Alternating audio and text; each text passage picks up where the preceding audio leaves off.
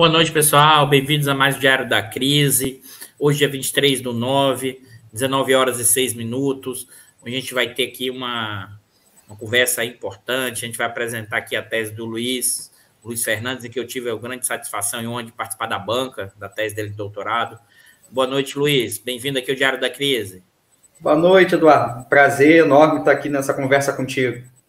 Beleza. Luiz é professor de História, né? Da rede municipal e estadual de São Paulo, não é isso, Luiz? E o Luiz fez, vai apresentar aqui para a gente a tese que ele fez, doutorado dele. A tese foi feita aqui no, na Escola de Serviço Social da UFRJ.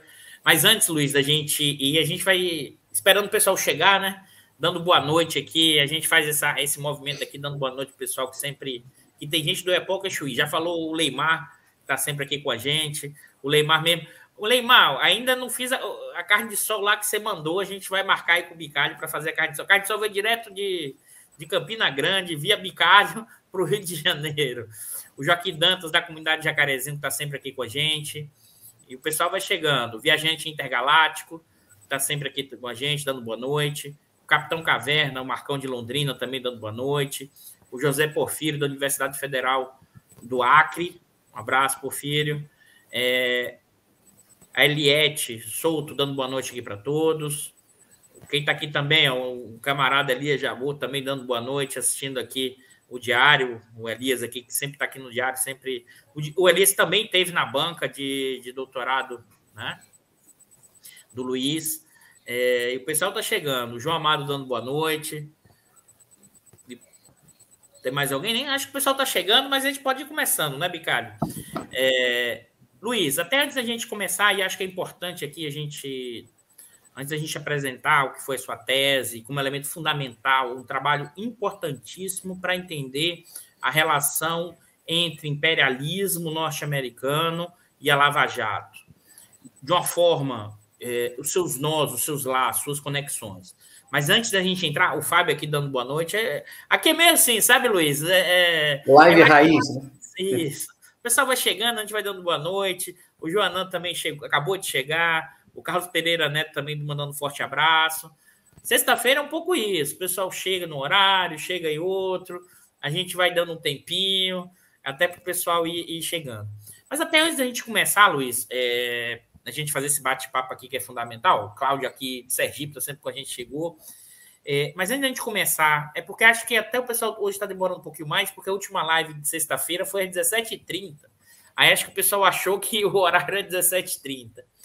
É, antes da gente fazer essa discussão que eu acho importante, eu vou apresentar aqui rapidamente os últimos dados da pesquisa eleitoral, sem grandes mudanças é, estruturais, a despeito do Lula ter crescido 2% na última pesquisa Datafolha, né, indo para 47% volta novamente a possibilidade, e na verdade está sempre no limite de uma vitória ainda no primeiro turno, mas nada mudou no sentido do que a gente tem feito da análise das pesquisas eleitorais, por incrível que pareça, Luiz, desde outubro do ano passado, quando parte da grande mídia ou parte de analistas políticos achava que, por exemplo, o Moro tinha chance de ser presidente.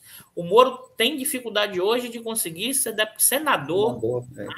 pelo estado dele. Observe a, é, eu, eu costumo dizer que, como os analistas políticos, os jornalistas, têm muito mais é, utilizado na análise os desejos do que utilizado, do que observando os dados, a informação e olhando a materialidade. Então, cenário político, e a gente vai deixar essa discussão para a próxima sexta-feira, o próximo diário, que é véspera da eleição, e aí Provavelmente vai ter o Bicalho na área, ele nem sabia disso, eu já estou chamando ele ao vivo na próxima. Aqui é assim, Luiz. E ele que não aparece, que o pessoal reclama, ele está lá. Eu tinha esquecido de falar isso para você, Bicalho, mas o convite é ao vivo, você não tem como fugir. É... Mas, dado isso, e não por acaso eu trouxe o Moro, né? O Moro que vai ser o símbolo, em certa dimensão, da República de Curitiba e da Lava Jato. Mas antes, para entender a Lava Jato, Luiz, eu queria começar te perguntando Quais foram os achados que você fez na sua pesquisa para pensar a questão do imperialismo legal? E aí, olhando sobretudo, primeiro, o que a política externa norte-americana se conecta com essa questão do, do, combate à corrupção, conectar combate à corrupção com o imperialismo legal. Então, vou até refrasear minha, fra é, minha pergunta. Em vez do imperialismo legal, vamos voltar atrás. Como a política externa norte-americana, nos últimos, nas últimas décadas, focou no eixo combate à corrupção? Eu queria te ouvir isso. É, acho que esse é o primeiro ponto para a gente começar a nossa conversa.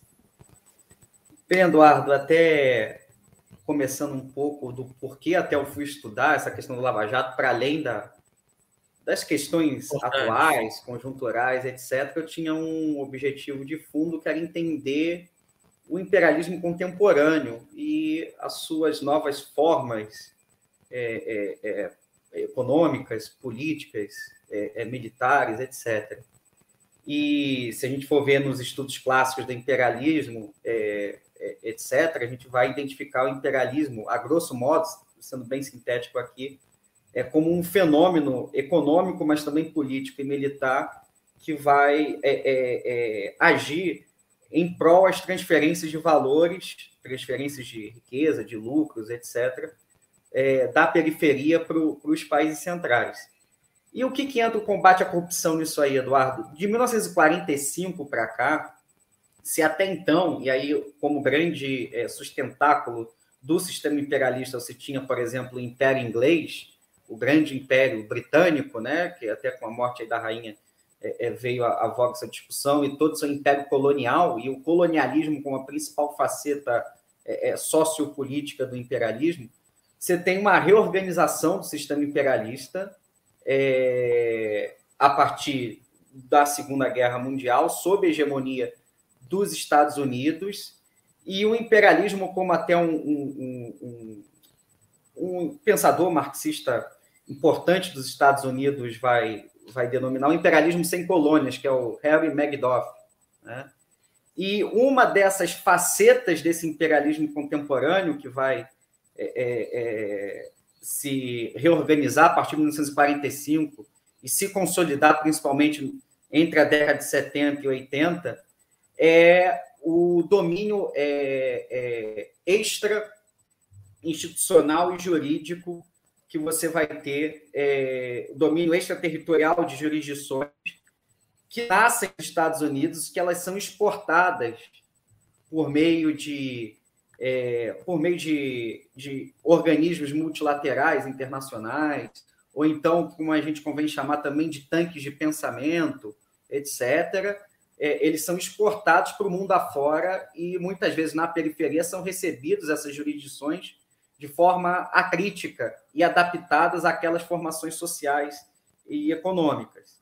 A gente pode mencionar aí é, é, a guerra às drogas, que tem, principalmente na América Latina, é, tem um impacto grande, e principalmente dos anos 90 e tendo como ênfase é, o pós ali os atentados de 11 de setembro de 2001, você tem o combate à corrupção extremamente vinculado a, ao combate é, à guerra ao terror, é, à guerra ao terror, e como uma forma, é, como uma política oficial do Estado é, é, norte-americano, estadunidense, para mundo afora. Então, é, essa, esse domínio é, é, jurídico extraterritorial, a partir da guerra às drogas, da guerra ao terror, também vai encontrar na, na questão do combate à corrupção, é, é, principalmente nesse século, um dos seus sustentáculos. Então, quando a gente fala até de imperialismo legal,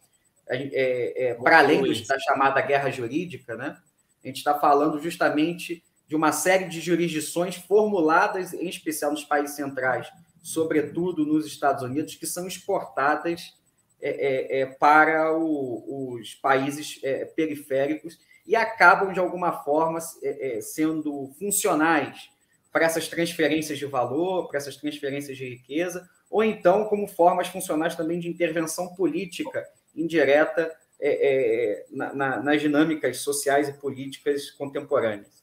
Ô Luiz, acho que você trouxe uma palavra aí que eu queria, que acho que é importante você desenvolver mais para a gente, para quem não é do, do campo entender, que acho que é um ponto que você chamou aqui da, da, da, de um dos elementos do imperialismo, a questão legal e institucional. E aí você falou aqui, eu queria que você desenvolvesse mais, a institucionalidade extraterritorial.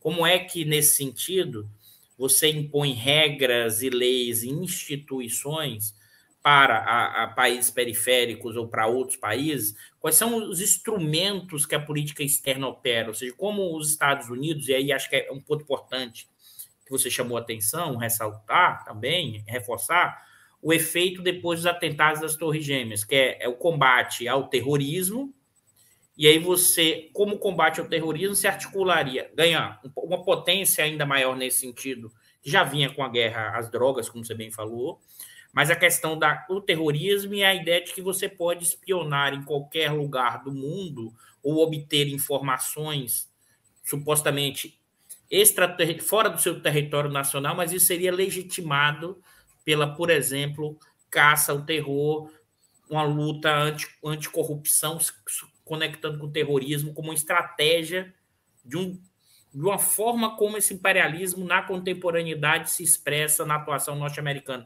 Acho que é importante desenvolver isso e explicar mais isso, porque acho que é um, esse é um ponto fundamental do seu trabalho é um ponto fundamental para é. compreender essa nova forma, mais uma dimensão dessa nova forma do imperialismo norte-americano contemporâneo. Perfeito, Eduardo. Olha, se a gente for pegar institucionalmente, até na, é, nos países centrais do, do centro imperialista, até europeus, etc. Até os anos 90, por exemplo, eu vejo aqui, vem na minha cabeça a França, é, as grandes empresas, os grandes monopólios franceses, eles eram até, é, tinham é, algumas, é, alguns benefícios é, de imposto fiscal por conta de, de pagar propina no exterior. Né? É, a partir dos anos 90, essa criminalização da, da, da, propina e da chamada corrupção no, no, exterior, ela vai ter uma mudança institucional é, muito forte a partir dos Estados Unidos, a partir de uma lei que existe nos Estados Unidos, se eu não me engano, desde 1979, que é a lei é, contra os crimes de corrupção no exterior, é FCPA, e, e os Estados Unidos, na sua atuação é, seja pela chamada diplomacia privada e diplomacia pública, vão internacionalizar essa, essa jurisdição. E aí, o ponto que você levantou, que é fundamental para o pessoal que está vendo aqui entender a gente. Como que se internacionaliza isso? É apenas via o poder militar ou via conspirações? Não, você tem mecanismos aí é, de busca, de fabricação de consenso, que é fundamental a gente entender, a gente mapear como que a gente é, é se logra essa internacionalização. O primeira, a primeira questão é, é, é, como que essa, essa internacionalização dessa jurisdição ela é acompanhada, ela é endossada por uma série de, de entidades multilaterais, é, a própria ONU, a OEA, a OCDE, que vão é, fazer com que os países signatários dessas entidades multilaterais tenham que adotar essa jurisdição que vai ser tida como a jurisdição modelo. Então, por exemplo, é, para quem está acompanhando aqui a gente, a, a, nossa lei anticorrupção, ela é, ela foi monitorada e em parte formulada por um acordo que o Brasil fez um acordo é, é, um, multilateral, etc., dentro da OEA. Né? Então, esse, esse já é um elemento é, que a gente consegue mapear de, de, como que essa internacionalização ela é efetivada. A outra questão, até mesmo para você gerar esse consenso de como que a anticorrupção modelo, essa anticorrupção formulada nos Estados Unidos, que é, é uma, é uma legislação que serve para o exterior mas internamente nos Estados Unidos é totalmente diferente. Né? É, é, a gente pode ver, por exemplo, a legalização do lobby, etc., a gente pode desenvolver depois. E o, e o outro elemento para fortalecer esse consenso, para a construção desse consenso, é o que a gente pode chamar de diplomacia é, é privada, por assim dizer, que é uma série de entidades privadas transnacionais, e aí atuação de ONGs, de tanques de pensamento, e aí esses tanques de pensamento, muitos sediados nos Estados Unidos, em outros países, outros que também são, digamos assim, brasileiros, mas com essa relação internacional. vão participar da formulação dessas jurisdições e também das chamadas políticas públicas anticorrupção no pós-2001. É, né? E para é, tentar aqui fechar com a tua pergunta, de que forma isso vai estar alinhado com o, o pós-2001, os atentados de 11 de setembro, etc. A corrupção vai ser vista como peça-chave do terrorismo internacional. É, é, é, eles vão falar nos documentos oficiais dos Estados Unidos, naqueles documentos que a gente pega até vai ver é, é, das diretrizes de segurança nacional, que se, a, se apresenta sempre nos primeiros anos é, de governo dos Estados Unidos, a gente sempre vai, vai encontrar a palavra que governos cleptocráticos eles financiam a, eles financiam o terrorismo e por isso que a, a, a corrupção ela tem que ser combatida é, é, no mundo afora e os Estados Unidos se valendo como grande policial anticorrupção do mundo. Né? E é interessante notar que essa internacionalização, de alguma forma, vai é, é, ser uma imposição para outros países centrais e também na periferia. Né? É, foi justamente quando a gente foi estudar, por exemplo, é, como que é, se faz, se efetiva as multas e, e a aplicação da FCPA mundo afora. Né? É, acho que é isso, isso, a gente, isso. A gente vai voltar nesse ponto, que acho que esse é o ponto uhum. importante que você apresentou para a gente aqui, o elemento da política como a questão da corrupção e como a questão do imperialismo, com essa lógica, é o braço importante da política externa. E é interessante, pessoal, o trabalho do Luiz. Ah, fazendo já o, Luiz, a gente colocou também na descrição, a tese do Luiz está aqui embaixo no link, né? Vocês acessam direto e, e vocês já podem ter acesso a esse material. Só, pra, só lembrando que a tese, do, além de ser uma grande tese, é uma tese também de peso. São 600 páginas de, de trabalho mas a gente vai, vai tentar publicar com menos, né? Com menos. É, mas eu queria chamar a atenção porque você trouxe a dimensão externa dessa questão do combate. E aí tem dois instrumentos, sobretudo no âmbito da estrutura institucional, que, é que três instrumentos que você destacou muito bem. O papel institucional dessa lógica do Departamento de Estado, do Departamento de Justiça né, e da Lei Anticorrupção no exterior FCPA, que você acabou de comentar agora. Eu queria. É, é, importante, acho que nessa dimensão, pensar essas três institucionalidades, porque elas vão ser um elemento importante para entender o braço do imperialismo, inclusive, nas suas relações com a Lava Jato, que é o, que é o foco central da, do seu trabalho. Diga, Luiz. É, tem. e óbvio, é, que faltou até eu, eu mencionar. É, esse, essa, esse combate, além da legislação, essa legislação ela é carregada de uma ideologia é, Sim, é, imperialista. E aí eu acho então, que Eduardo fazer... identificou essas. Quer falar, Eduardo? Desculpa. Não, eu vou fazer o seguinte. Deixa essa parte aqui do, do departamento e vamos falar um pouco da questão ideológica antes da gente chegar nas estruturas institucionais. É. É, que, queria te ouvir sobre como essas leis são carregadas de dimensão ideológica, sobretudo pela teoria do rent seeker, pela te, é. pelas dimensões ideológicas e teóricas para pensar a questão da corrupção. Depois a gente volta para os três elementos institucionais. Beleza. É que se a gente for, eu me chamou sempre, já me chamou sempre muita atenção nos discursos do Moro, do Dallagnol, do, do próprio Janot, de vários agentes aí da, da Lava Jato, que sempre associava a corrupção é, a uma política de conteúdo nacional, uma política de desenvolvimento, a uma política, ou seja, que o Estado teria algum tipo de protagonismo. Né? E, e aí, é, para além propriamente do, do discurso, a gente foi procurar a formação desses caras e o que, que tem de literatura é, em termos econômicos, sociológicos e políticos sobre a definição de corrupção. Por mais que a nossa tese não trabalhe o que, é corrupção, fique a gente está tentando fazer, dar essa contextualização histórica, social e econômica é, é, do combate à corrupção. Mas a gente vai ver que nos Estados Unidos, de 1945 para cá, na academia é, é, é, norte-americana, nas grandes universidades, você tem uma série de produções sobre a corrupção e o seu combate, que perpassam desde a teoria da, é, é, da modernização, que eu acho que para o pessoal que está nos ouvindo aqui, muitos já devem ter pelo menos ouvido falar por uma espécie, às vezes, de senso comum na mídia, que vai associar a corrupção ao, ao subdesenvolvimento, ou seja, é, é, nossos países periféricos dependentes são menos, é, não alcançaram o desenvolvimento é, necessário por conta da, da corrupção é, das classes, de suas classes dirigentes. E aí lê-se classe dirigente não como classe dominante, mas aquelas, principalmente a alta burocracia estatal, etc. Até chegar Desculpa, o... desculpa Luiz, desculpa te interromper. Tem essa dimensão das, dos altos segmentos, mas também tem uma discussão racista e quase patológica. Isso.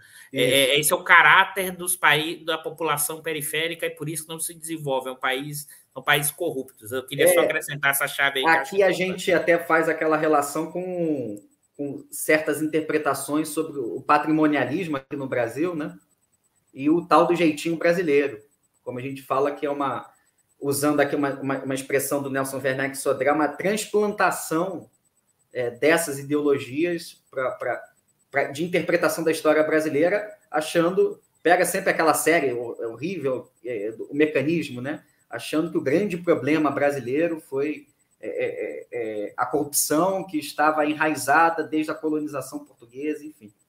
E até chegar, e aí vem muito da cabeça aí desses caras, por isso que essa, essa associação até, em parte, entre o lavajatismo e o neoliberalismo, né, e sua radicalização, tem a ver também com a questão do, do, do cycling, né, é, que é desenvolvida é, nos anos 70, e entre os anos 70 e 80, principalmente nos Estados Unidos, por quadros, inclusive, que depois foram para o Banco Mundial, se eu não me engano. Sim, a Ana Kruger. Isso. Ana Kruger, isso. É e vão identificar a corrupção, é, a corrupção, é, é, vincular ela à questão do monopólio estatal e uma maior intervenção do Estado na economia. E o melhor jeito de controlar essa corrupção, o grande remédio, seria a privatização né? É, é, é, desse monopólio estatal. Quanto que aí eu, eu lembro, até na tese, a gente, na época, teve até o discurso do próprio Fernando Henrique, falando que, com a questão das investigações do Lava Jato, tudo que estava acontecendo, etc., o correto seria privatizar tudo, inclusive a Petrobras. Né? E não só Fernando Henrique, vários agentes e tal é, é, mencionaram isso. Então, a gente também vai mergulhar um pouco nessas, nessas abordagens é, acadêmicas e que, e que, fazem parte dessa ideologia é, do imperialismo, é, do imperialismo legal, né? que a gente vai, vai mencionar nesse, nesse terreno da, da anticorrupção. Hein, Luiz, aqui é novamente aí reforçando o ponto que você trouxe. O Luiz está mostrando para a gente o trabalho também dele, mostra, o Elias acabou de escrever aqui, leitura obrigatória, é isso mesmo. Vou até postar aqui. É...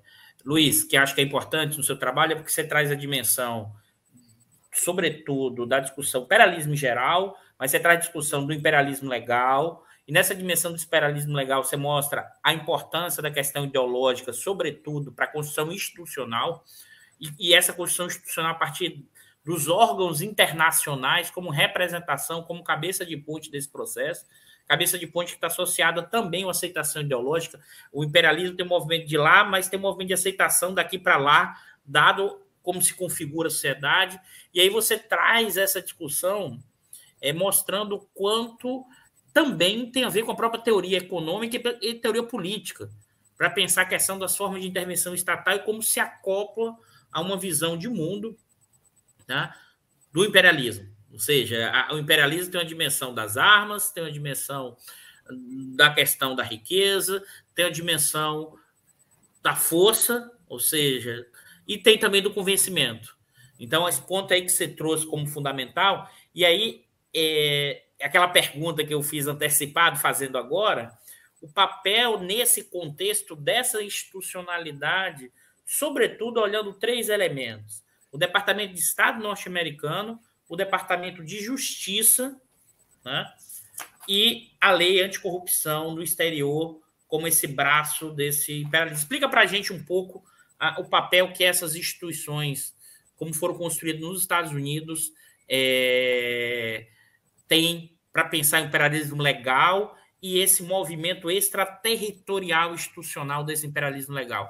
Eu vou, antes de passar para você, eu vou replicar aqui o que o gente intergaláctico falou. Link, gente, se gostaram. Aqui agora o YouTube é operando. É, coloquem no zap, coloquem para rodar, coloquem nas suas redes sociais, chame o pessoal para ver agora no online ou depois. Então, deem like para a gente botar o algoritmo para rodar a favor da gente. Mas diga, Luiz é interessante que a gente tentou fazer esse mapeamento, né? Que são porque é, de entender é, é, é, o imperialismo esse, como um fenômeno econômico político e que depende justamente da intervenção estatal de uma política de Estado, né? E nos Estados Unidos, como principal estado também imperialista, você vê que esse, combate, esse imperialismo legal ele está estruturado já para além dos próprios governos. Óbvio que os governos dirigindo esse Estado dão tonalidades diferentes, mas já está estruturado é, é, no próprio Estado imperialismo dos Estados Unidos. E a gente vai ver que essa política anticorrupção ela se encontra principalmente no Departamento de Estado, e aí, como uma política transversal aos seus diversos subdepartamentos, aqui de cabeça, depois a gente pode até mencionar melhor, mas, por exemplo, é, é, no departamento responsável pela política é, é, de petróleo e gás do Departamento de Estado, a, a, a, na política de direitos humanos, de chamado direitos humanos, é, também.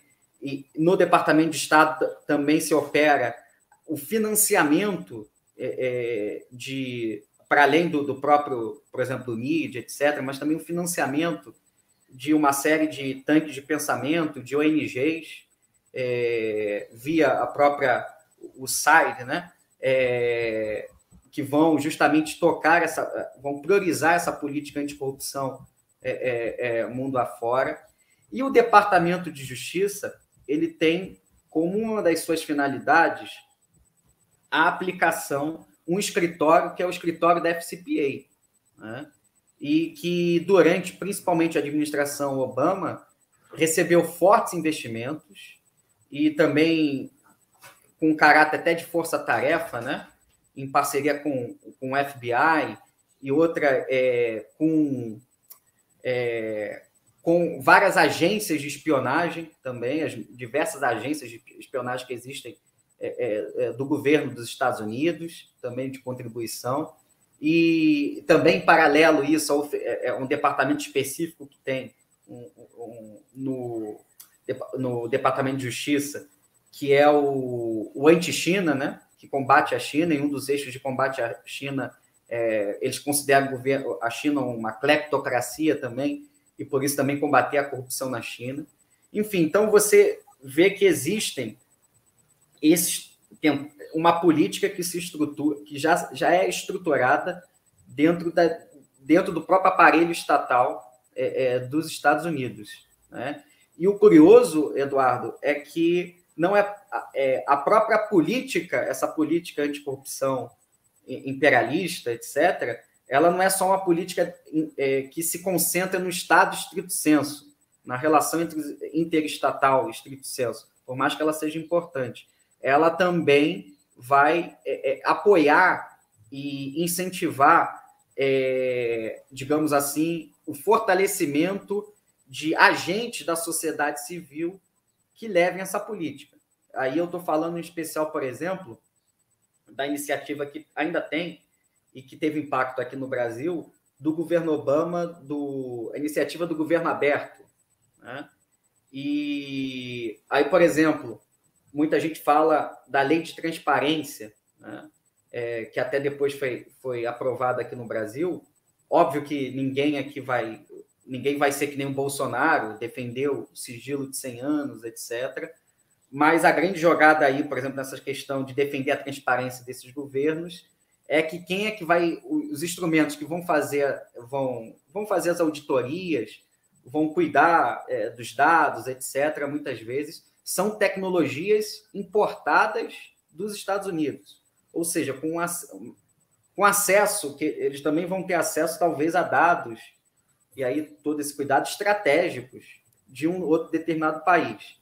Aqui, talvez o, o público talvez lembre aqui da, da, do próprio caso de espionagem que, que envolveu a Petrobras e após, é, é, é, é se você após esse caso de espionagem, coincidência ou não, explode a própria Operação Lava Jato. Né?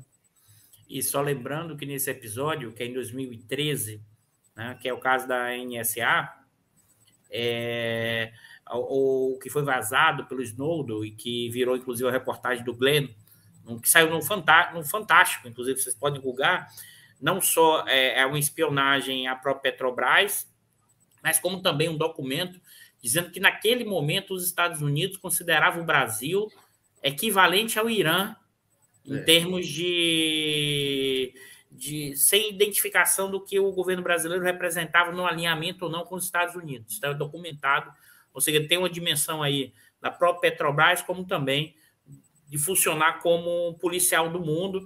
E se alguém queira se meter nessa história, você está de um lado ou está do outro. Acho que isso é importante, Luiz. E aí eu queria te ouvir, além do Departamento de Defesa, é o seguinte, porque isso também provavelmente muita gente não parou para pensar. Um dos termos de cooperação foi entre a Lava Jato e o Departamento de Justiça dos Estados Unidos. Por que eu estou te perguntando isso? Que acho que é importante. O que, que o Departamento de Justiça, que supostamente tem a ver com a justiça interna norte-americana, se articula? Isso é explicado. Eu queria te ouvir, porque é evidente tem a ver com essa questão extraterritorial das leis norte-americanas. Mas eu queria te ouvir mais especificamente, essa. Se você olhar, você olha o, o Ministério da Justiça aqui falando, as leis brasileiras, não é para fora, mas como opera o Departamento de Justiça, que inclusive é um dos principais elementos e elos de ligação da Lava Jato, que a gente vai discutir um pouco mais para frente, né? nessa conexão com os Estados Unidos, e aí já juntando com a questão da lei anticorrupção no exterior, que meio que se, conecta pode dizer que se conecta com as questões do Departamento de Justiça. Queria te ouvir sobre esses dois elementos que eu acho importante para compreender o que vem depois da Lava Jato e até também a gente discutir um pouco sobre como as punições extraterritoriais são feitas e como são feitas nos Estados Unidos. Perfeito.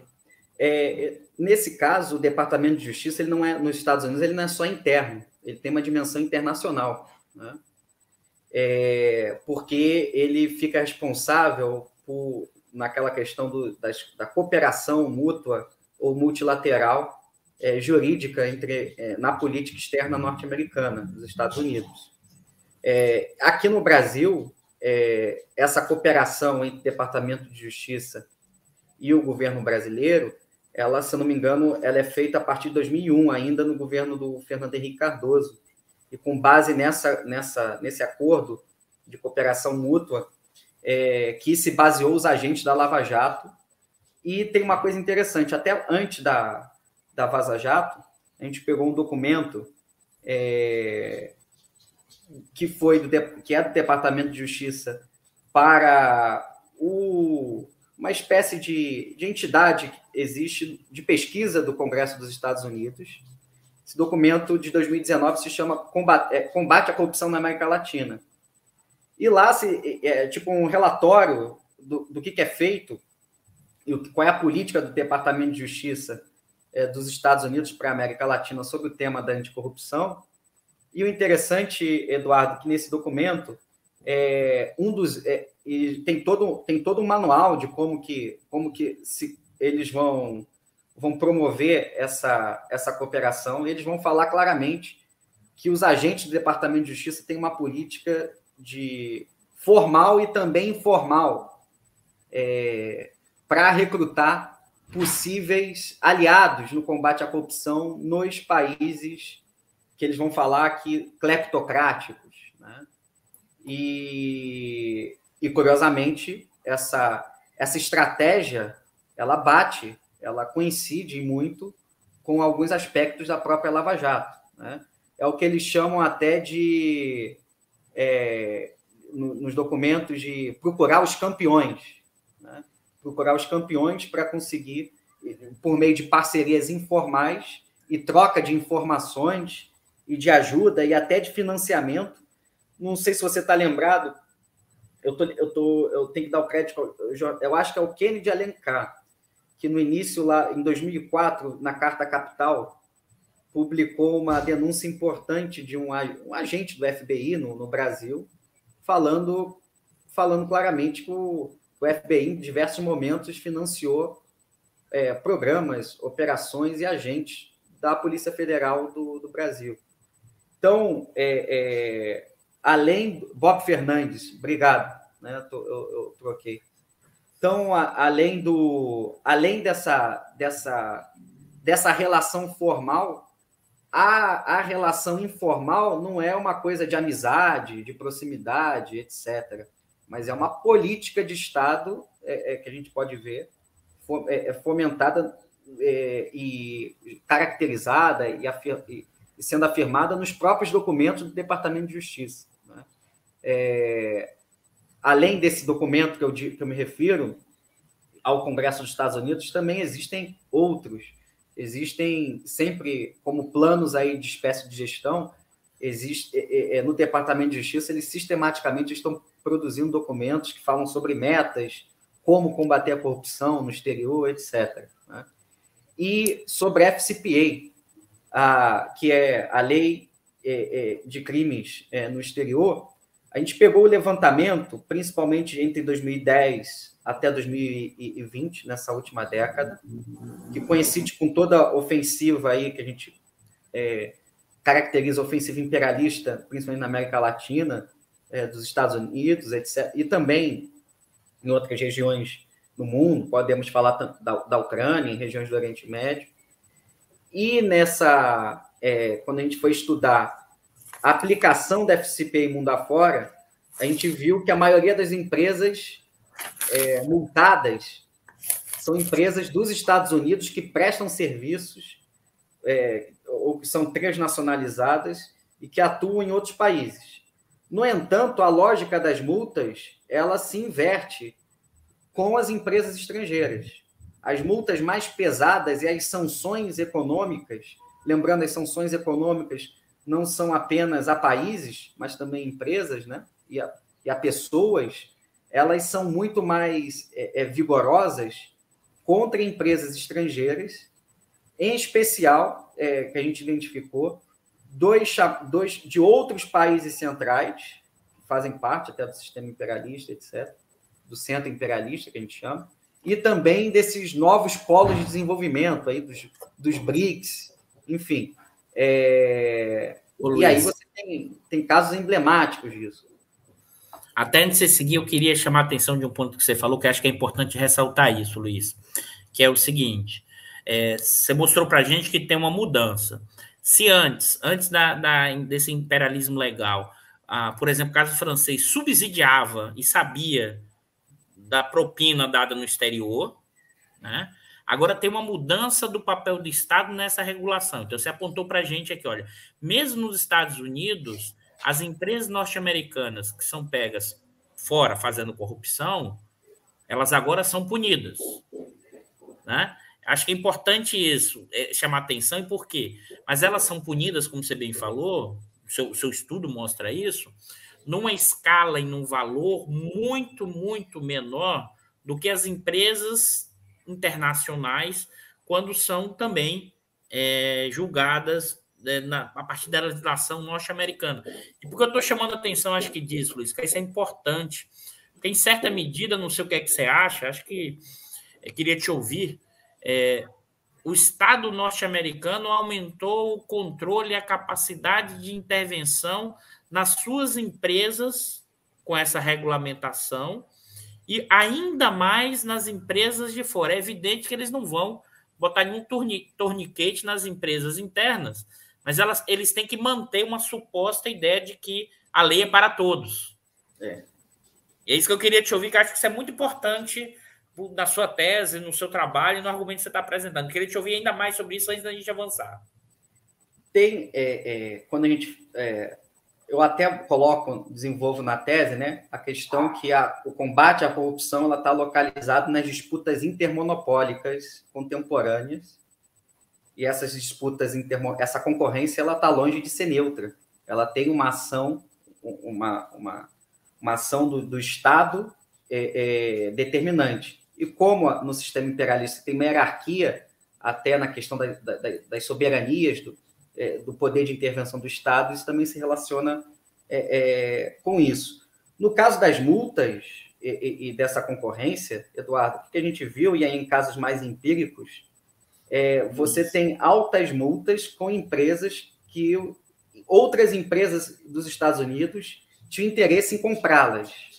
O caso mais ah, emblemático é da, da Alstom, né? No, na, na, França, que a, a General Electric estava interessada e até saiu um livro em português sobre esse caso, que é o do, do empresário que ficou muito preso nos Estados Unidos, etc. Mas é um caso que abalou a França porque mexeu numa, num tema estratégico da, da, soberania francesa, que tem a ver com energia até nuclear. E é, essas multas, além de, de. E aí você sabe muito melhor que eu, pode explicar muito melhor, além do prejuízo direto, ela também tem a questão da chamada crise de reputação é, dessas empresas. As ações dessas empresas baixam por causa da crise de reputação e é uma grande oportunidade de mercado para outros monopólios é é, é, é, se apropriarem, né? Então a gente. Oi? Só um pontinho aqui. Além do preço das ações baixarem, e essa reputação moral tem a ver com a coisa do crédito. Porque na hora que elas vão tomar um empréstimo, ou quando vender sua dívida privada, ou quando vão tomar empréstimos, com esse risco, isso sobe fortemente os juros que ela vai ter que pagar. Então ela perde nas duas pontas. Ela perde porque ela fica paga mais juros e aí o preço das ações despenca. Não, só para reforçar o que você falou, mas segue aí, Luiz. Perfeito. Não, é, tá ótimo. E justamente quando a gente está falando dessa disputa intermonopólica no capitalismo contemporâneo, eu aprendi isso com contigo e com a própria professora é, Virginia, essa disputa intermonopólica ela se dá muito com, com o tamanho, digamos assim, dos capitais, né? Digamos, o agigantamento que se há do, do capital monetário, do próprio capital portador de juros, do capital fictício, você tem uma, uma disputa enorme do tamanho dessa propriedade gigantesca, dessa propriedade é, é, é, é do capitalismo é, monopolista. Então, o combate à corrupção ele se localiza aí. Né? E, além disso, além desse elemento, a gente vê que, e aí até um, uma questão que até o, o Paul Barão e o Paul Juiz trabalham bem, que essa nova, esse novo tipo de disputa no capitalismo monopolista envolve também o aumento dos gastos improdutivos para é, inviabilizar a sua concorrência. E aí o combate à corrupção impõe um, uma novidade, e é uma novidade que muita gente está ganhando dinheiro com isso, é, recente, que chegou no Brasil, principalmente da, da, na, com a Lava Jato, e quem identificou isso foi até o outro jornalista, o, o Nassif, né, que é o mercado do compliance. Né? É, e esse é, compliance, por meio de auditorias, boas práticas, hoje em dia envolve tudo, né? Envolve até, por exemplo, é, é combate à discriminação de gênero, racial pelas empresas, até as auditorias públicas, seus balanços, enfim, esse tipo de coisa para gerar uma credibilidade para a empresa. Ele é um gasto improdutivo é, bastante razoável. É, é, a gente hoje em dia há estudos que o mercado de compliance lá para 2030 é, é, é, tende a ser é, cent... quase centenas de bilhões de, de, dólares envolvendo. Muitas empresas até é, é, dos escritórios de compliance dos Estados Unidos abriram negócios com a própria Lava Jato aqui, aqui no Brasil. Muita gente ganhou dinheiro e ganha dinheiro com isso. E é uma forma de você inviabilizar é, só, antes de você seguir também, que eu acho importante nesse ponto, aqui entra um outro segmento das camadas sociais médias e parte das elites, na ligação dos escritórios de advocacia. É. Aqui a perna da ligação entre é, é, escritórios de advocacias nacionais e, sobretudo, internacionais, e na forma como esse compliance é feito de fora para dentro. Tanto é que se criou vários instrumentos. Isso eu conversando com com esse, um funcionário já aposentado da Petrobras, que, na verdade, quando o processo de compliance começou no, no, na, no, na, Petrobras, Todas as informações da Petrobras foram passadas para o exterior, todas, todas, Isso. todas, Isso. todas. Todas as questões de segurança estratégica, segurança nacional, isso em qualquer país seria considerado crime contra a nação. É. Eu queria chamar a atenção disso, Luiz. Ou seja, tem a coisa do ganhar o dinheiro, tem a coisa de passar a informação e ainda abre o negócio para os escritórios de advocacia nacional e, e, suas conexões com o internacional. E lembra, né, Eduardo? E o compliance é uma porta giratória, né? Se tinha muito no, nos ministérios de fazenda, agora tem, principalmente nos Estados Unidos, com o Departamento de Justiça. Muitas dessas empresas é, de compliance dos Estados Unidos que abriram frente aqui no Brasil, eles são de ex-procuradores.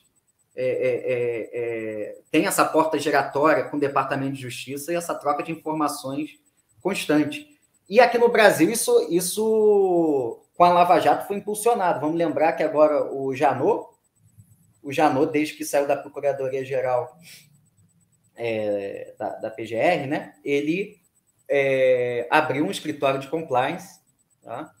e é, vive disso. O próprio Moro, quando foi para, os Estados Unidos trabalhar, ele foi com é, trabalhar para um escritório de compliance em Washington, se não me engano. Né?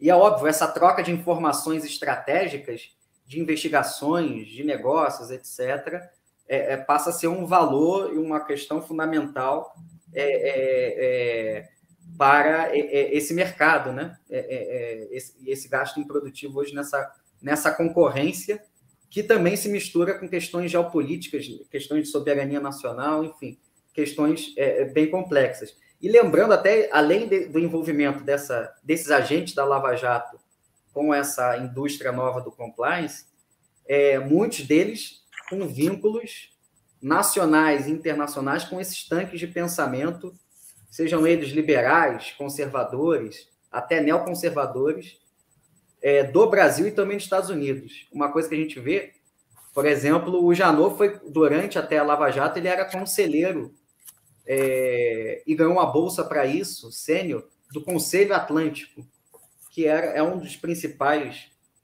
é, tanques de pensamento dos Estados Unidos para pensar política é, é ocidental, para o hemisfério ocidental, etc. O, o Moro ele foi para os Estados Unidos ganhar o prêmio Milton Friedman, né? É, pelo, se eu não me engano, o Cato Institute. Então você vê que há uma, como a gente até, você já até tinha mencionado, essa estrutura, essa, essa institucionalidade é, é, política é, do imperialismo legal, ele não é apenas um inimigo externo, ele está enraizado nas nossas estruturas é, é, da nossa formação social e, e, política. Por isso que é um erro você achar que a Lava Jato, e consequentemente o lava-jatismo, ele se reduz aos seus agentes. Né? Ele está enraizado também na, no, no, próprio Estado brasileiro ainda. Né?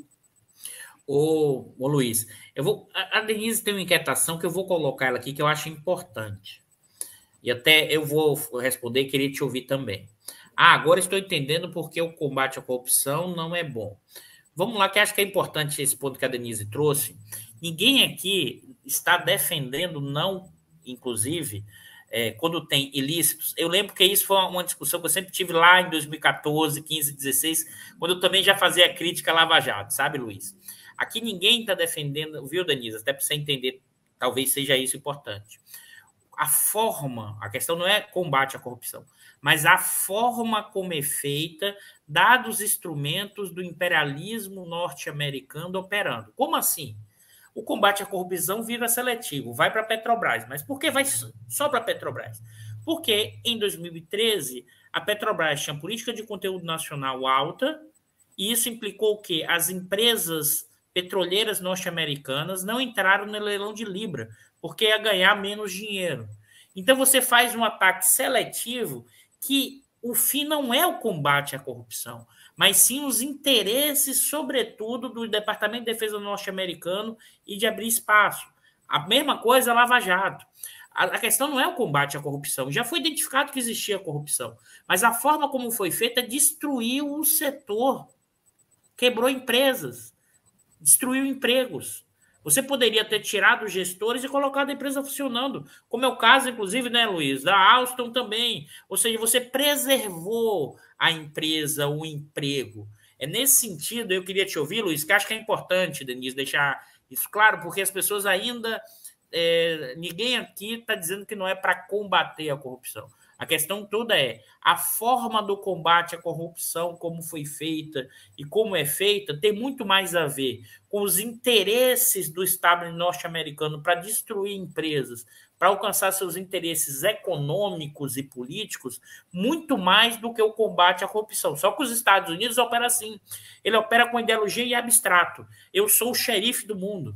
Eu vou transformar esses países que são bárbaros e que são o do jeitinho e que são patologicamente corruptos, né? E eu vou transformá-los para que eles possam crescer e se desenvolver. Eu queria te ouvir, Luiz, que acho que isso é importante, e é, e é bom esse ponto que você trouxe, Denise, até para a gente deixar isso claro, que isso é muito importante nesse debate sobre imperialismo legal, corrupção e como isso afeta.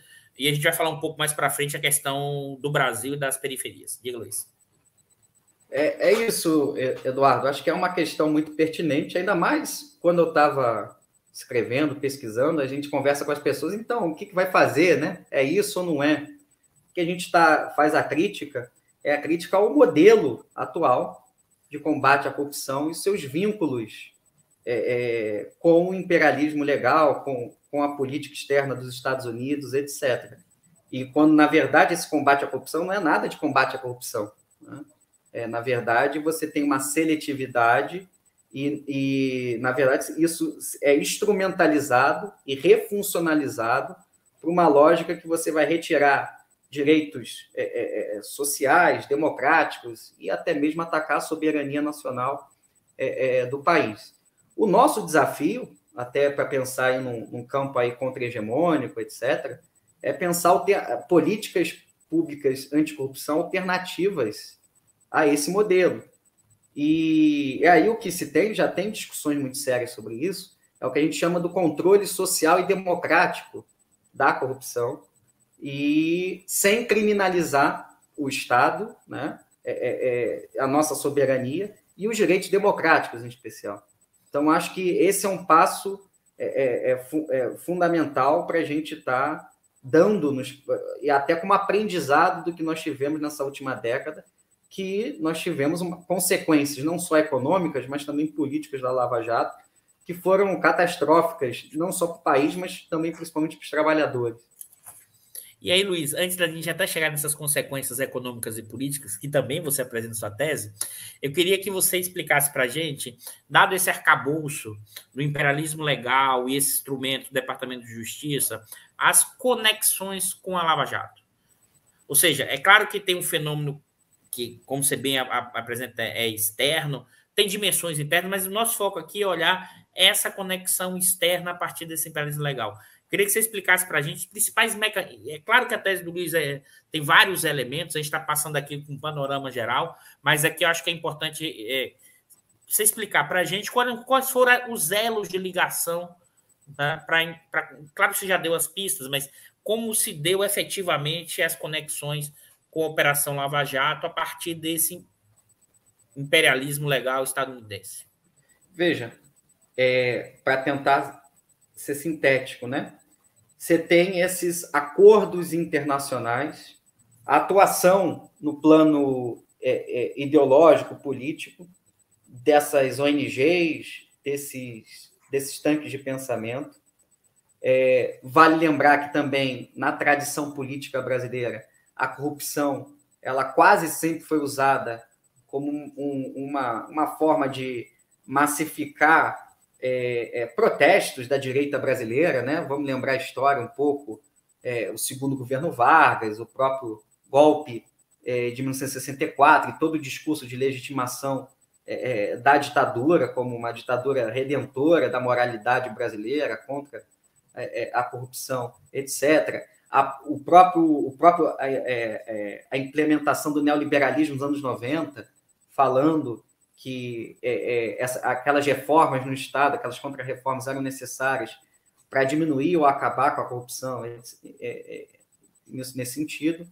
Mas no caso aí da conexão com a Lava Jato, a gente vai pegar, além dos acordos internacionais firmados, que vão, digamos assim, legitimar a atuação estatal e extraestatal, digamos assim, nesse sentido, é, você tem no Brasil uma, uma estratégia é, que ela é organizada por agentes do sistema de justiça brasileiro, contando com participação da sociedade civil, da chamada participação da sociedade civil, mas quem participa da sociedade civil são entidades empresariais, ONGs, e essas ONGs como a Transparência Internacional transnacionais, que a gente vai apontar na pesquisa que são nada neutras.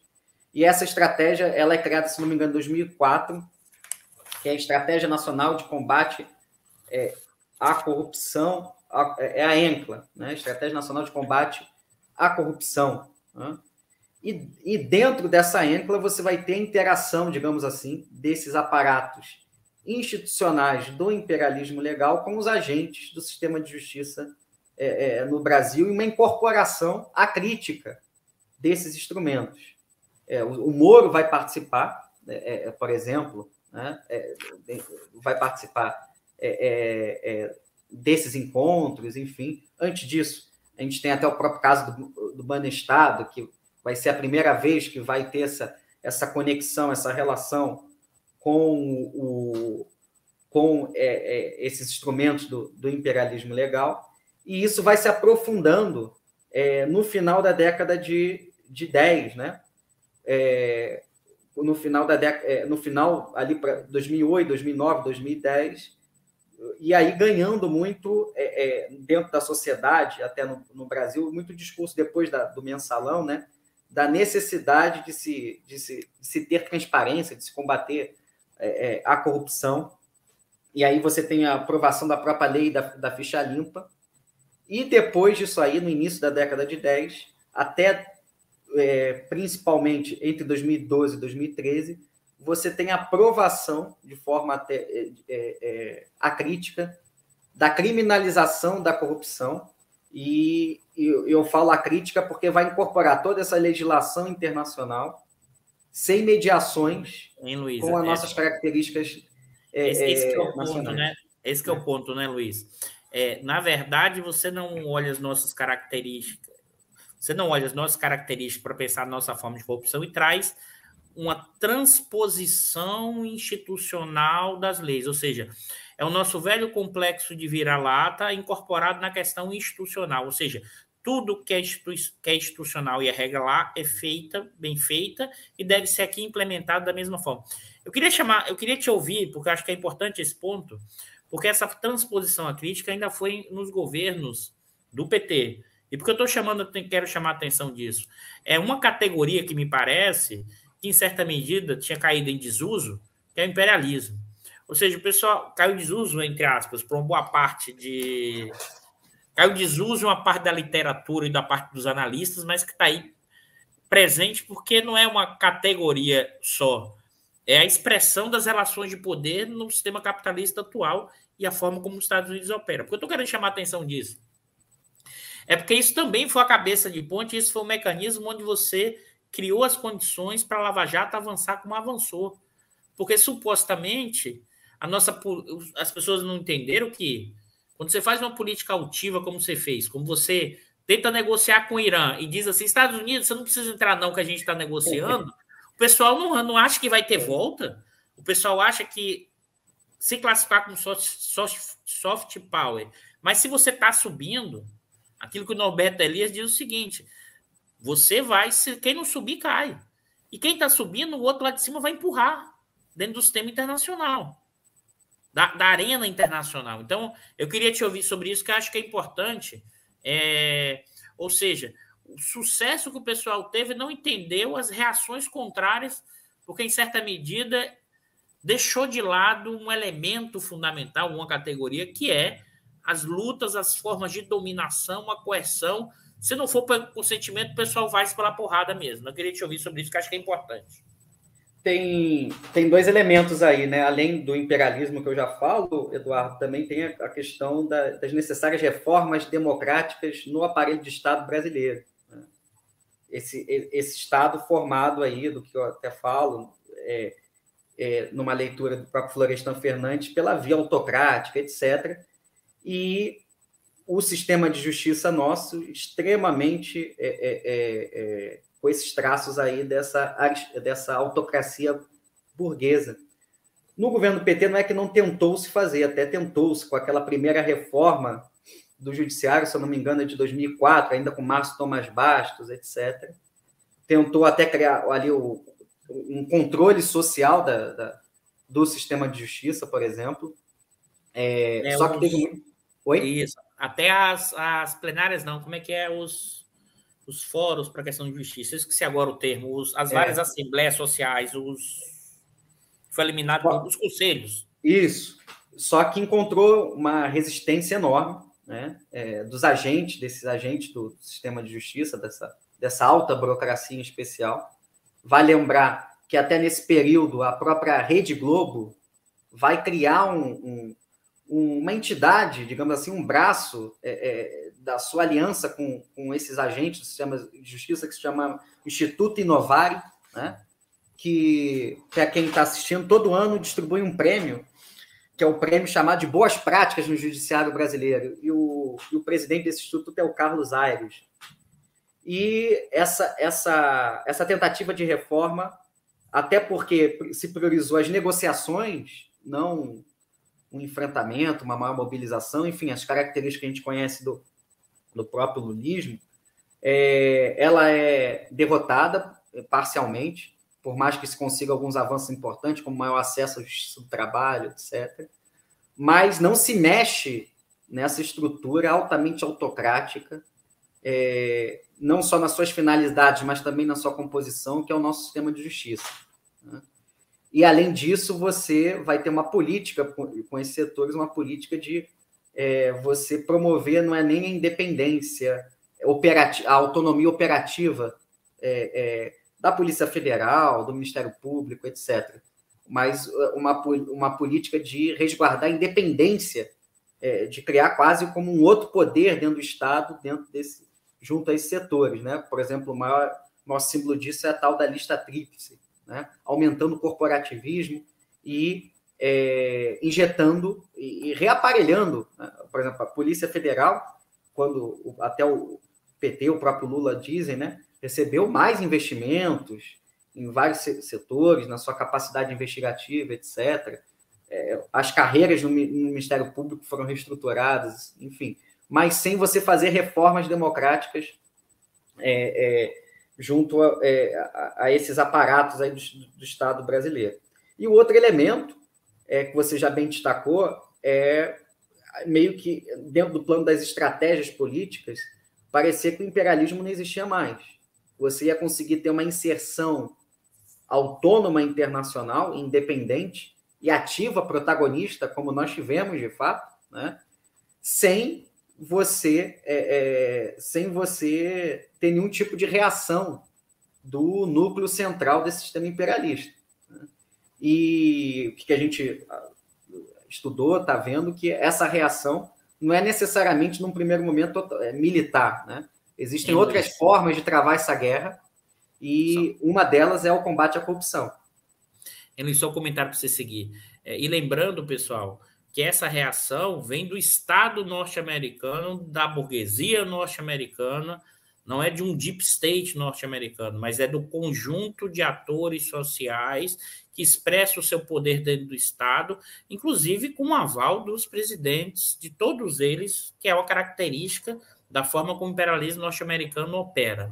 Pode seguir, Luiz. Eu queria reforçar isso dessa pra, discussão. Para vocês terem uma ideia, o Laboratório de Intervenção Anticorrupção é, dos Estados Unidos do mundo é a Ucrânia, foi a Ucrânia. Quanto que a grande, a grande articulação internacional que se tenta ainda hoje, e o Moro é um dos defensores disso, mas outros agentes aqui do Brasil defendem, é o tal do Tribunal Internacional de Crimes contra a Corrupção. Né?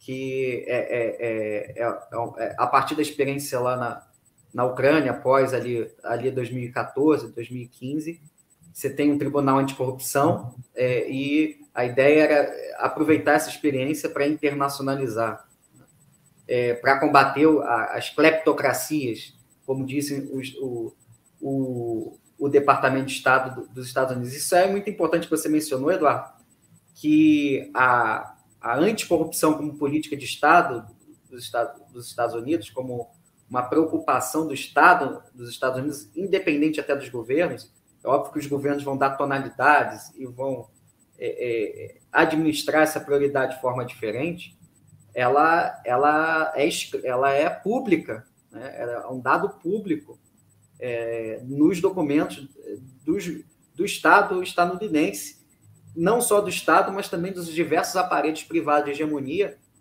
da burguesia estadunidense. Né? Em associação, é claro, e aí entendendo, e também esses aparelhos, como também aparelhos que vão educar e vão se conectar, vão se relacionar com aparelhos privados de hegemonia da burguesia, das burguesias locais, aqui no caso do, do Brasil. Semana passada, inclusive, é uma reportagem, uma, um artigo no Globo, né? Falando da legitimidade dos Estados Unidos para combater as cleptocracias e que a Lava Jato aqui no Brasil foi apenas uma das experiências que deve se aperfeiçoar para as próximas, né? Então, hein, hein, Luiz, fazer um parênteses aqui que é da mesma forma como se utiliza o termo populismo, eu tenho que eu tenho urticária, eu tenho urticária quando se usa o termo cleptocracia como se o seguinte, como se existisse uma lógica de relação entre público e privado e um capitalismo puro versus um capitalismo malvado. Ou é. seja, tem esse pessoal malvado que é corrupto, tá? E tem um pessoal bonzinho que explora você pra caramba, que faz as relações é, do lobby, só que nos Estados Unidos é permitido, ou seja, trabalha na área cinzenta né, dessa relação, impõe estruturas sociais que também levam a profunda desigualdade social, mas essa é a parte boa. Essa a gente controla e não tem. Então, assim, eu queria chamar a atenção, porque esse termo é um termo muito do pensamento político norte-americano, de tudo que Isso. é de fora é cleptocracia, não é capitalismo, porque a gente, dentro eles lá, né, eles acham que é um capitalismo puro e que eles combatem e eles têm que levar o velho xerife para o mundo. Segue, Luiz. Eu só queria reforçar esse termo. É, é eu, eu, falei porque é o que está, é como eles botam nos documentos. Não, e eu é acho parecido. importante isso, só para reforçar mesmo o. Eu entendo que eu sei que você discorda, mas acho que é importante porque eu te, reforçar como as palavras, os termos é. têm uma dimensão simbólica utilizado como instrumento de dominação ideológica. É parecido, não sei se você concorda, Eduardo, com a questão, é, com o oligarca, né? Eu chamo os Isso. oligarcas russos. Como os oligarcas russos é a mesma lógica. É, Isso. É, uma oligarquia financeira também nos Estados Unidos, né? Então a gente vê é, é, é, essa política aí bem clara dos Estados Unidos quanto, quanto essa questão da anticorrupção, não só uma política de Estado, mas também da própria das próprias, da, da relação que a burguesia estadunidense tem com as demais burguesias mundo afora. Vamos lá, Luiz. E aí a gente, eu queria te ouvir agora. Você mostrou essas conexões para gente. Eu queria ver, que, queria ouvir de vocês, você a partir do seu trabalho, é os impactos, né? Os impactos da Lava Jato, do combate à corrupção é, em termos econômicos e políticos e que, que você apresentou na sua tese, que eu acho importante, novamente reforçando o que a gente comentou, Luiz. Ninguém aqui é contra, mas a nossa crítica é a forma e quem é que faz a corrupção e, a, e, e os impactos disso, porque tem a ver com isso, não é o combate, mas é, o que que você enxerga, o que que você, a partir do seu trabalho, enxerga em termos de impacto é, econômico. A gente pode desmembrar, mas fica à vontade de também correr de forma mais longa, mas o impacto econômico, político, social da Lava Jato nos últimos tempos. Olha, o impacto, na, até na minha pesquisa, o impacto econômico, eu bebo da tua reflexão e de outros grandes aí, economistas que estudaram esse impacto econômico. Tem aquela pesquisa do Diese que mostra, né? que é, é um impacto direto não apenas na, na soberania nacional, mas também na própria questão dos, é, das condições de vida e de trabalho é, é dos trabalhadores em, em, geral. O que, que eu, eu, eu tento, é, a partir dessas reflexões que já existem que, e que são bem mais qualificadas do que eu poderia até é, realizar, é fazer uma relação disso com a economia política do imperialismo contemporâneo. Né? E como que é, é, esses impactos, esses desdobramentos, eles são funcionais para a economia política do imperialismo, sobretudo estadunidense. E a gente pega alguns elementos. A primeira, o primeiro elemento, que aí é o mais nítido, como que a anticorrupção vai legitimar toda uma ascensão de, eh, do chamado fiscalismo econômico, de toda uma política de privatizações de recursos naturais, de, de empresas estratégicas, etc., abrindo espaço é, é, de mercado, enfim, é, para grandes conglomerados estrangeiros. Isso é um primeiro elemento. O segundo elemento aí tem a ver diretamente com, com, a, com as chamadas transferências de valor, e aí você traz muito bem isso, é você esse desdobramento ele vai fomentar toda uma, uma centralização de capitais e, e intensificar esse processo, que vai ser fundamental para a gente entender o, o Brasil até hoje. E esse processo de centralização ele também é vinculado à questão do, do aumento da super é, é, é do exército industrial de reserva, como uma política aí de, de desemprego, é, é, com uma política oficial desse fiscalismo econômico. É até na, na, nas palavras, até eu estava vendo do, do, Samuel Pessoa, né, uma entrevista dele, falando que a taxa de desemprego natural do Brasil tem que ficar mesmo em 9%, 10%, que isso aí é, é, é o que dá para, é o mínimo que dá. Né?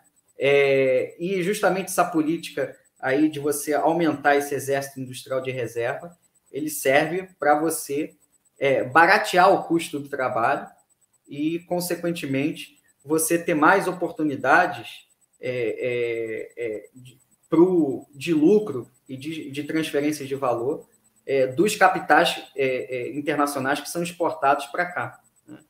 E, além disso, além desse desdobramento aí que você quebra cadeias nacionais, privatiza, você torna a, o desemprego e o aumento do exército industrial de reserva uma política de ainda mais de Estado, a partir do ajuste fiscal, etc., você tem o, o elemento de uma, de, uma, de uma reconfiguração do padrão de acumulação é, a, partir do, a partir das finanças. Né? É, se até então você vai ter um padrão de acumulação, por mais contraditório, com seus limites, que você vai estar também muito vinculado a essas cadeias produtivas nacionais, a alguns processos até muito a ver tímidos de reindustrialização, etc. Agora você vai ter, principalmente em 2016 para cá, todo um, um, um, um, uma, um redirecionamento no padrão de acumulação aqui no Brasil a partir das finanças. Um exemplo clássico que aí muitos autores dão é o exemplo do BTG Pactual, né? Aí não sei se você pode também, se eu estiver falando besteira, você me corrige, Eduardo. Mas o BTG até 2015 era um dos principais bancos privados de financiamento desses empreendimentos produtivos, dessas cadeias produtivas nacionais. E de 2016 para cá se transformou num, num, num grande aí, é, é, instrumento também de, dessa, dessas finanças, dessa especulação, é, do rentismo em geral. Hein, Luiz? Acho que. Opa, coloca aí na árabe, calho. É, acho que você trouxe esses pontos que são fundamentais. Eu acho que. É, é, e reforçando um pouco da questão econômica e, e, que você trouxe, é o efeito da Lava Jato, e aí reforçando o que a gente já tinha dito, é a forma do combate à corrupção destruiu setores, destruiu empresas, destruiu parte da cadeia de é, nacional das construtoras, que eram principais fornecedores dos grandes projetos. Isso, em certa medida, você está dizendo aí novamente, ah, Eduardo, então era para fazer o quê? Era para fazer uma intervenção estatal, troca-se, né? Temporariamente, isso aconteceu em vários países, troca-se em um determinado momento de intervenção e mantém-se a empresa operando. Não, você destruiu Isso não existe, nenhum, nenhum país destrói sua capacidade produtiva. Nenhum país destrói as empresas nacionais. Numa lógica do sistema internacional imperialista, pelo contrário, as empresas nacionais são reforçadas a partir do Estado Nacional e o Estado Nacional projeta isso nos órgãos multilaterais e há uma disputa entre os estados nacionais para ver quem coloca a sua empresa com mais poder no sistema. A gente não. Diga, Luiz. E tem uma coisa, né? No, não sei, uma das grandes propostas do lavajatismo era permitir, na lei de licitações, os, empreendimentos, os investimentos estrangeiros, né? Empresas estrangeiras concorressem a licitações em obras públicas no Brasil. Né? E, e, e, que isso e que foi aprovado, né? É, foi aprovado, 2019, se não me engano. 2019 foi, foi aprovado, ou seja, foi aprovado. você tem uma situação que é você destruiu empresas, destruiu um volume enorme de emprego, destruiu capacidade nacional de gerar emprego e renda, né? recuperou uma parte de dinheiro, sim, mas numa escala muito menor do que foi destruído de riqueza. É evidente que essa destruição significou a possibilidade, como você bem falou, Luiz, do avanço aqui, até destacar, por exemplo, a JBS mudou a sede para os Estados Unidos, é.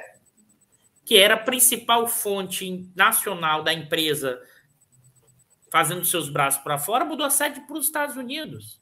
E mandou seus laboratórios para lá também, né? E mandou seus laboratórios para lá. Né? Eu nunca vi, se, se eu não estou falando besteira, Luiz, é, nessas leis, eh, se alguém, se algum, se nos Estados Unidos eles já fizeram o inverso. Se a empresa norte-americana que no território estava fazendo, se eles fizeram o sentido inverso institucional, não, agora essa empresa vai botar seus laboratórios na periferia ou no seu concorrente. É. Ou seja, pessoal, tem uma disputa geopolítica, tem uma disputa econômica, tem uma disputa dos interesses estatais organizada a partir do imperialismo norte-americano. E aqui, né, Luiz, que eu acho importante a compreensão desse fenômeno. Acho que o trabalho do Luiz ele é muito rico, porque ele vai mostrando os mecanismos institucionais que vão estruturar a relação entre esse imperialismo legal e as formas de atuação da Lava Jato, que vai desde uma dimensão do ideológica, ou seja, o nosso velho complexo vira-lata, tudo que é de fora é bom, então eu vou trazer igual. Isso o pessoal de lá opera como ninguém para mandar bucha para gente, desde regras ou de bucha, que eu digo assim, coisa ruim em termos de mercadoria, mas não só. Regras que permitam que eles controlem. Esse é o ponto, que acho que o Luiz, no seu trabalho, chama atenção. E é evidente, né, Luiz, que eles não vão fazer isso só na porrada. Eles também criam, diz assim, eu também estou combatendo a corrupção da empresa norte-americana. Ok, mas dá uma multa desse tamanho. Dá uma multa grande quando a empresa norte-americana quer comprar aquela empresa. Tem um jogo de geopolítica, tem um jogo da forma imperialista impressionante. Eu acho que é, a incapacidade de olhar isso de certos atores sociais, eu entendo alguma parte. Uma parte ganha dinheiro com a posição subalterna que a gente tem no imperialismo. Uma parte da burguesia ganha dinheiro assim. Né? Mas tem uma parte que é o, o instrumento ideológico, é, que é a, aquele exemplo que você falou do, da, da, do, do Padilha. O problema da o início daquela o mecanismo é assim, o problema do Brasil, é. me lembro aquela foi muito marcante. O problema do Brasil não é a falta de escolas, o problema do Brasil não é a desigualdade, o problema do Brasil é bip, ou da corrupção. Como se todos os fenômenos, diga Luiz, tem uma coisa, Eduardo, que você sempre fala muito nos programas, que principalmente de 2010, nessa última década, aí tem a ver com essa ofensiva ideocultural do imperialismo, você tem um, um processo de ainda mais de decadência ideológica da burguesia brasileira. Né? Lembro de um, de um fato recente que o Mantega foi numa dessas reuniões é, falar do programa de governo do, do Lula e tal, e aí um, um, um grande empresário vira para ele e pergunta, nada sobre, sobre o programa em si, etc., mas pergunta se ele teria que escolher entre o socialismo ou o capitalismo com o PT. Enfim, uma, eu acho que esse caso, é, é, às vezes, até é didático, que mostra como também há um processo de convencimento político e cultural da própria burguesia é, é, é brasileira, tradicionalmente subalterna e associada a essa burguesia é, imperialista, por meio de uma série de instrumentos e de aparelhos privados de hegemonia que são, de, são transplantados de fora para cá. Né? E aí aqui a gente até pega, vai dar apoio para Lava Jato. Né? O Padilha ele não é um cara away, ele é membro do Instituto Milênio, né? e que é, é, foi é, é lavajatismo de corpo é, é, e alma. Você também tem outra, principalmente aí até as pesquisas da, da própria professora Virginia Fontes trazem, trazem isso, como que a partir dos anos 90 e a onda da, das ONGs, etc., no Brasil, traz o mantra aí da chamada responsabilidade social para as empresas. E como no ano de 2010 essa responsabilidade social ficou casada com a questão da combate à corrupção, da transparência, enfim.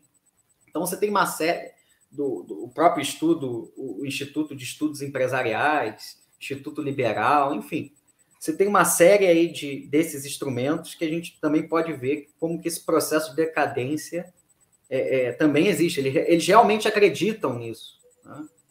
É uma parte significativa, não vou falar todos, mas uma parte significativa acredita é, é, é nessas teorias, nessas ideologias, enfim.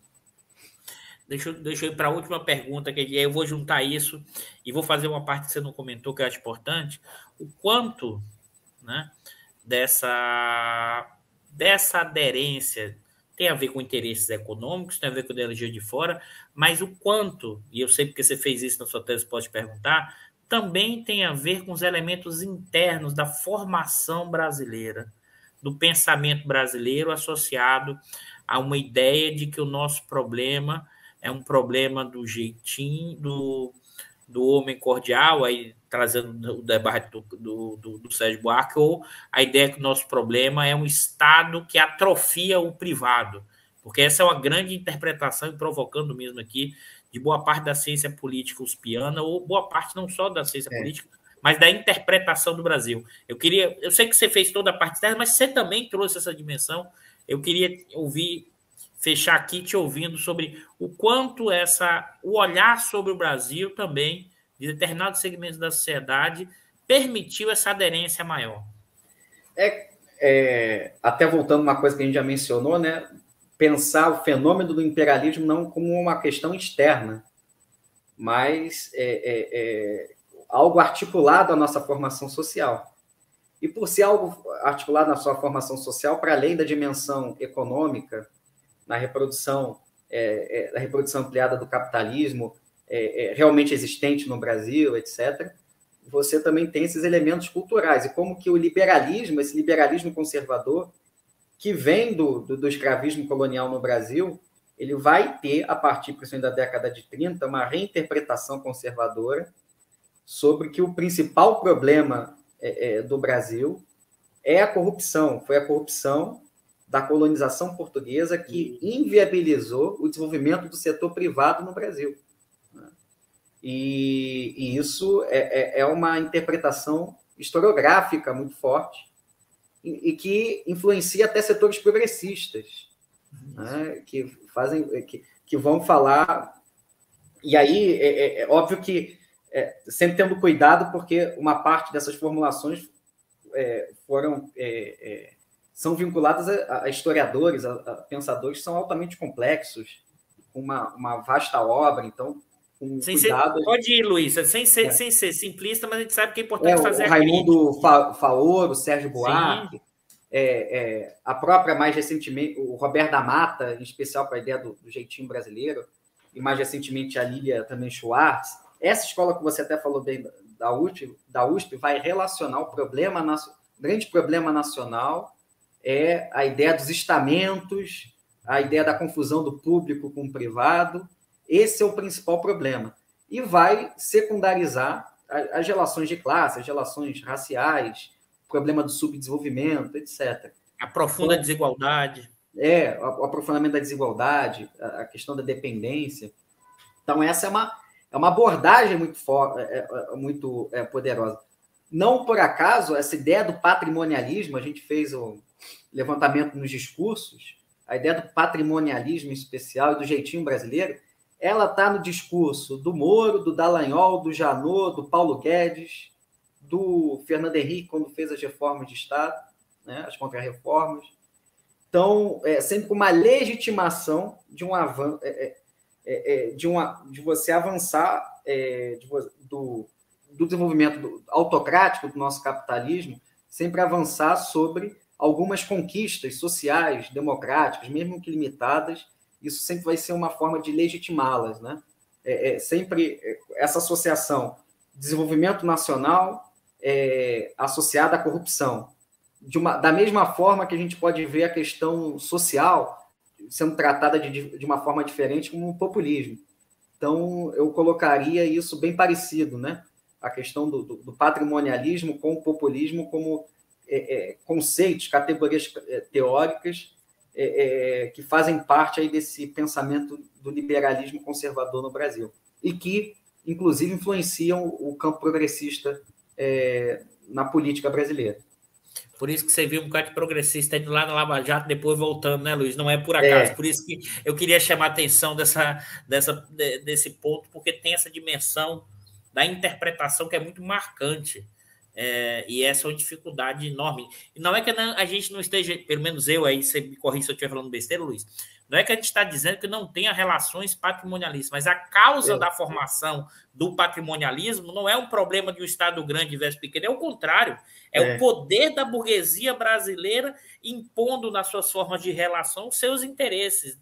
E dessa burguesia que não é capitalista clássica, é capitalista, mas tem o seu pé na agricultura, tem o seu pé no mundo rural, é, é, uma, é uma burguesia. Tem um, um detalhe que... importante, né? A ideia, principalmente do jeitinho, ela tenta universalizar uma característica política e cultural e social da burguesia e das classes dominantes no Brasil para todo o povo. Né?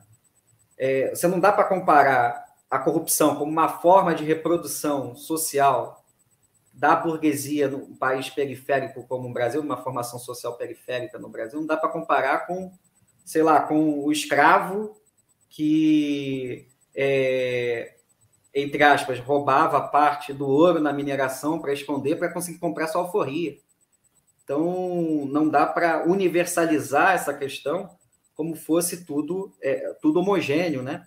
Na verdade, até a gente fala a corrupção, e o chamado jeitinho brasileiro, ela está muito mais ela está muito mais circunscrita à reprodução social das nossas classes dominantes do que, e, e, e consequentemente, é, até por ser uma questão ideológica, você universaliza esse modus operandi dessa reprodução social, que é algo particular como fosse universal, e, e do que realmente uma característica do nosso povo, da nossa formação, etc. Né? Então, acho que, que isso é muito importante, até mesmo num, num discurso político que acaba é, é, é, subestimando a, a, capacidade de superação do próprio povo brasileiro, suas resistências, enfim. Acho que isso também é importante sublinhar. Ah, Luiz, é, a gente já está chegando, passa rápido, Luiz. Você tem ideia, já tem quase uma hora e meia de programa. É. A gente, eu acho que novamente agradecer, é, vou depois passar a palavra para você, agradecer por você ter aceito esse convite estar aqui no Diário. É, eu tive a honra e a satisfação e o trabalho também de ler, alguém está falando ali, de ler a tese do Luiz. Eu vou até, a Debs colocou aqui, já baixei, que tese, acaba na página 55. É, é, e, e, não por acaso eu trouxe o Luiz aqui para apresentar esse trabalho, para divulgar o trabalho, está aqui, ó, tá aqui embaixo nos comentários a tese dele, o link da tese do, do Luiz, porque traz uma contribuição importante, é um, um grande pesquisador, um jovem grande pesquisador, é, e, e, gostei muito, Luiz, e eu queria te ouvir, e, e, e até antes de passar para você, se gostaram, divulguem, mande no zap, é, divulgue nas suas redes sociais, marque o sininho do canal Estudo de E, a gente tenta, inclusive, trazer o conhecimento que é produzido na universidade, o conhecimento crítico, de uma forma conversada que as pessoas entendam que não necessariamente são só do mundo acadêmico, que acho que é fundamental né, o que a gente tenta fazer aqui, que é levar conhecimentos complexos, até o Ricardo está falando isso hoje à tarde, lá tomando um café no Instituto, levar conhecimentos complexos de uma forma simplificada, sem parecer simplista, para que esse conhecimento não fique circunscrito ou preso a poucos e nem, e nem fique encaixotado ou funcionando como instrumento de poder de parte do mundo acadêmico. Pelo contrário, a ideia, e acho que o Luiz, nesse, nesse programa de hoje, ficou muito bom exatamente por isso. Agradecer, Luiz, pelo, pela participação. É, vou ficar até o ano que vem lendo. o pessoal já faz doação, né? Por isso que é, é Mas live raiz é assim, né? Live raiz é assim. A gente, e a gente bota ainda o negócio é. na, na, pra, viu? É, e agradecer muito a sua participação. Eu vou passar para você para fechar. Mas fala, fala aí, Luiz, aí depois eu. Eu, eu, eu que agradeço, Eduardo. Quando eu estava escrevendo, pesquisando, eu acompanhava as tuas reflexões, sou seu fã. É, e aqui, realmente, esse trabalho aí, que é de extensão que você faz, junto com, com o professor Ronaldo, é, é fabuloso nesse sentido, em estar tá difundindo esse conhecimento é, crítico.